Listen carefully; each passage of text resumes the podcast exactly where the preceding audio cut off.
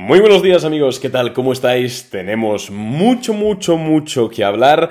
Hace aproximadamente más de una semana que no subo un episodio del podcast y los que me seguís desde hace mucho tiempo sabéis que esto en mí es algo rarísimo porque normalmente este podcast durante muchos años ha sido incluso diario. Ahora es verdad que estoy haciéndolo pues un episodio cada dos, cada tres días, tampoco quiero saturar, quiero tomármelo digamos con más calma, quiero dedicarme más a mis suscriptores premium, ¿vale? También hay un podcast premium, pero pues damos un resumen resumen diario de bolsa, analizamos los resultados de las empresas en audio, eh, damos un montón de información, que por cierto, boringcapital.net barra plus, si quieres echarle un vistazo de qué va este servicio, que te cuesta lo mismo que una sandía en el supermercado.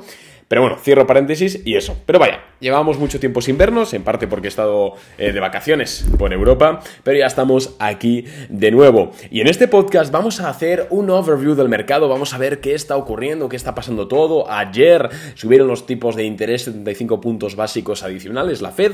Vamos a ver em, qué puede ocurrir en el mercado, si queda bajada, si ya es el rebote definitivo. Vamos a verlo un poquito todo y también, como siempre, después de dar los datos objetivos, daré mi opinión. No sin antes decirte que me sigas en Instagram, arroba arnau barra porque por ahí, por historias, comiento día a día el mercado y si no me sigues es gratis y te lo estás perdiendo. Día que no me sigues, diga que te pierdes información valiosa. Así que tienes el link en la cajita de información del podcast y también pues puedes ir a la app de Instagram y buscarme. Tampoco hay mucho más, ¿vale? Eh, dicho esto, pues nada, vamos a darle caña. Bien, en las últimas semanas hemos visto cómo el mercado ha tenido un rebote bastante, bastante considerable.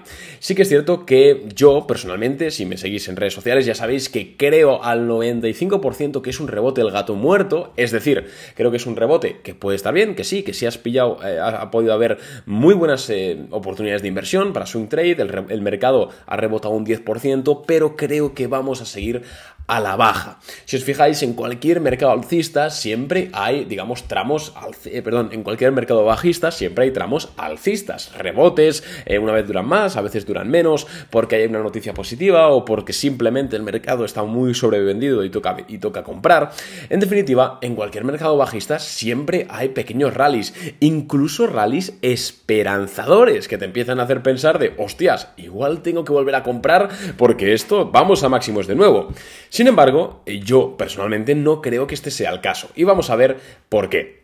En primer lugar, ayer la Fed sube tipos de interés 75 puntos básicos. Sí que es cierto que era lo más probable, pero yo incluso no me extrañaba, lo he comentado muchas veces, eh, que no me extrañaría, que no me hubiese extrañado que subiesen 100 puntos básicos. ¿Por qué? Porque la inflación sigue eh, creciendo mes a mes y no solo creciendo mes a mes, sino em, superando las, perspectivas o las estimaciones, que esto es lo importante, y digamos que no la tienen para nada controlada. Y aparte de que no la tienen controlada, lo que ocurre también es que el mercado de trabajo, es decir, sí, pues el mercado laboral, el paro está fuerte. Entonces esto significa que todavía tienen eh, margen de apretar las tuercas porque hasta que la economía real, que sobre todo se basa en el paro, lo note, va a tardar un poquito más de tiempo. Entonces por eso tampoco me, parece, me parecía descabellado la idea de que subiesen 100 puntos básicos, ¿vale? Al final han subido 75, bueno, está bien, es una buena subida, mucho mejor que el Banco Central Europeo, ya están al casi el 2 y pico por ciento, ¿verdad? Los tipos de interés, si no recuerdo mal, igual me corto circuitado.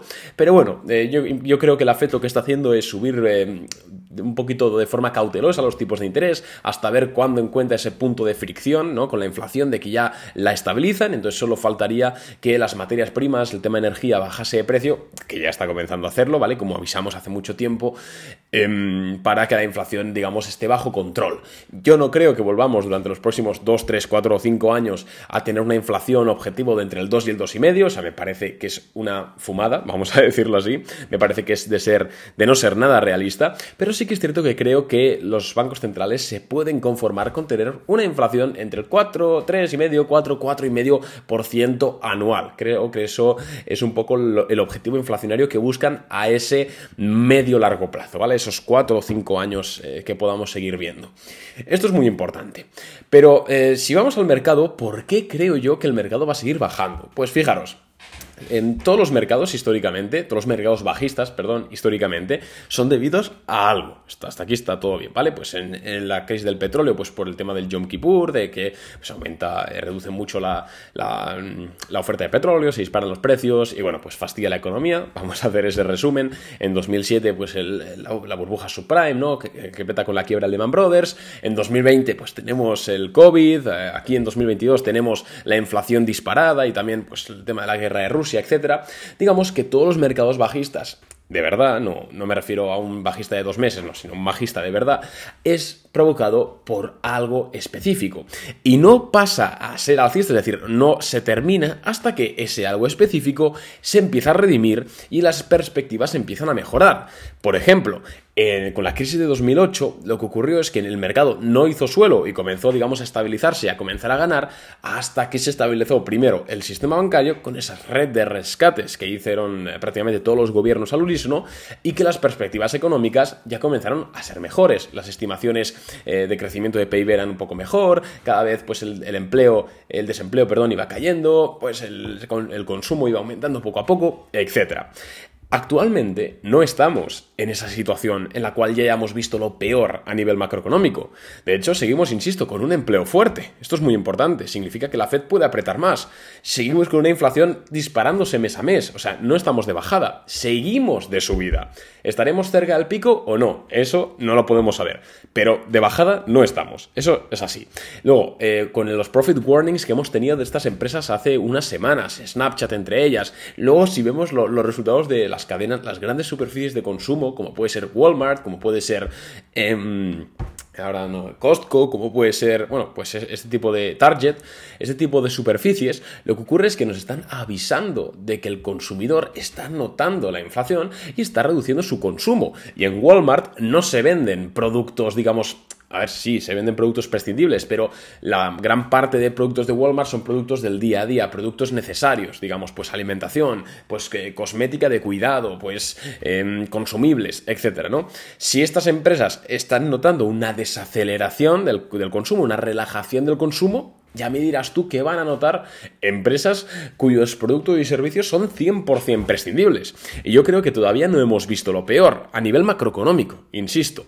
Y a nivel este nivel macroeconómico se va a traducir tarde o temprano las bolsas. ¿Por qué? Porque las empresas reportan resultados cada tres trimestres. Entonces, esto es interesante y aunque veamos rebotes, es cierto que siempre hay que tener una conexión absoluta con lo que está haciendo la economía. El FMI hace nada rebajó las previsiones de crecimiento para la práctica totalidad de todas las economías del mundo, ¿vale? Del, mundo occidental, del mundo desarrollado.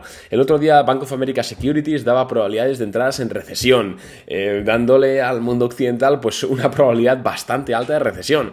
E insisto, llevamos dos trimestres consecutivos em, con un crecimiento del PIB negativo nominal, perdón, nominal, sí, sin tener en cuenta la inflación, porque si tenemos en cuenta la inflación, ya aquello es de chiste. Entonces, em, hay que tener cuidado. Tenemos también, la, sí es cierto que el mercado está, a una valoración atractiva, pero no está a una valoración tan tan baja que digas menuda locura. Es decir, puede caer más perfectamente y no debería sorprenderle a nadie. Entonces, eh, la verdad es que yo no creo que este rebote sea el definitivo. Me puedo equivocar. Lo acabo de decir a los clientes de Boring Capital Plus en el resumen diario que, hemos mandado hoy. Me puedo equivocar. Ojalá me equivoque. Porque en los mercados alcistas yo gano el que más dinero. O sea, yo gano mucho dinero. O sea, que estaría genial volver a un mercado alcista y todo bien. Pero es que viendo las perspectivas económicas que tenemos, a mí me parece que no la verdad. Pero bueno, sería todo verlo. Eh, vemos, em, el mercado está subiendo, ha subido un 10%, yo sería, tendría cuidado. Yo os digo lo que, lo que estaría haciendo en caso de tener eh, longs abiertos o operaciones abiertas en largo para swing trade con ya un beneficio. Digamos que, por ejemplo, compraste hace unas 2-3 semanas y has ganado, te has aprovechado de toda esta subida. Yo lo que estaría haciendo sería podar posiciones, sería vender parte de esas posiciones, si no quieres venderlo todo, ajustar stops, algo, pero en definitiva, digamos, ir poniendo seguros para, para esta situación. Porque fijaros, ayer tuvimos en el Nasdaq, por ejemplo, bueno, en el SP500 también, voy a, voy a decir el SP500 para que no haya problemas. Tuvimos, eh, no, en el Nasdaq, vamos a verlo en el Nasdaq que, me parece mejor. vais a dejar un momentito que voy a ponerme Eh, voy a ponerme el volumen. Bien, ayer en el Nasdaq tuvimos el mejor día desde noviembre de 2020. ¿Vale? El Nasdaq subió un 4,06% en un solo día. Mejor día desde noviembre de 2006. Perdón, desde, perdón, desde noviembre de 2020. Sin embargo, si vemos al volumen, al número de títulos negociados, es un volumen irrisorio, es que prácticamente es igual que el del día anterior, que fue un día sin más. Y lo superaron eh, el día 20, ¿vale? Ya estamos hoy a 28, que hace 8 días hubo un volumen mayor. Ah, lo que os quiero decir es que no me parece que estén habiendo compras de gente masiva, de institucionales. Me parecen que son más em, cierres de cortos, eh, incluso manipulaciones de algunos institucionales que quieren colar títulos a minoristas, pero desde luego lo que no me parece es una recuperación real. Creo que habrá una recuperación, por supuesto que la habrá, por supuesto que volveremos a máximos históricos. Yo ya sabéis que eh, ahora, bueno, ahora sí que tengo un corto abierto, tengo, estoy corto en IAG, que es una aerolínea española, pero normalmente no, no tengo ninguna posición corta. Normalmente yo tengo, a la excepción de IAG, tengo todo en largo, estoy haciendo DCA en Google, en Facebook, en ETF del, próximo, del propio SP500. Yo soy alcista, ya lo sabéis, voy a largo plazo con ello, tranquilidad. Pero, y volveremos a máximos históricos, seguro. Pero, sinceramente, creo que ahora no. Creo que no es el momento y creo que queda un tramo a la baja. ¿Cuándo será este tramo a la baja? Pues la verdad es que no lo sé. Ojalá lo supiese. Si lo supiese, eh, estaría en un, en un, barco en Miami, en un bote. Bueno, un bote, no, en un yate.